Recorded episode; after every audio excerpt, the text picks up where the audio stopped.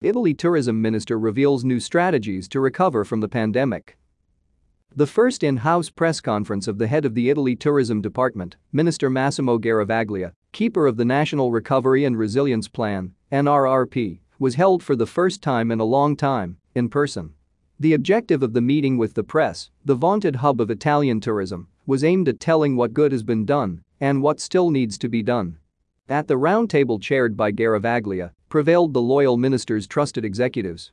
Andrea Scotti, expert in blockchain, as well as medical devices, appointed advisor for digital and technological innovation of the ministry at the end of July of Tourism, Francesco Paolo Schiavo, for almost 20 years at the MEF, Ministry of Economy and Finance, and since June Director for the Promotion and Enhancement of Tourism, and Roberta Garibaldi, the new CEO of the Italian Government Tourist Board ENIT since October, and an expert in food and wine tourism. They have the task of unveiling the roadmap of the new Italia.it whose official launch is scheduled for the end of June. Then from October it will be transformed into a modern mobile app all around developing into an intelligent portal aimed at enclosing the tourist offer and attracting visitors. Garavaglia reiterates.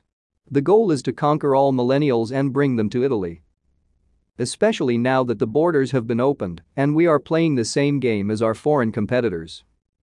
A video illustrated a preview of what will be the Italia.it app.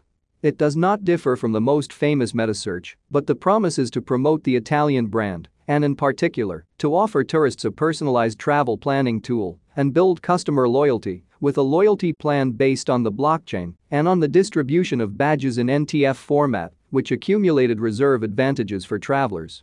The website is sort of Italy with prizes that focuses on the most exotic technology even the metaverse to recover the incoming travelers that were lost in the pandemic years.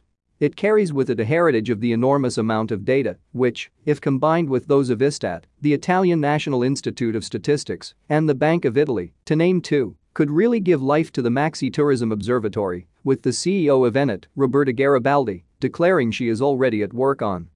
The plan is meant for everyone guarantees the minister, and the target is all the millennials in the world. The ambitions are as high as ever, and as ever, the results are to be seen. The numerous reissues of Italia.it have repeatedly betrayed the Italians. The fear of it happening again is entirely legitimate.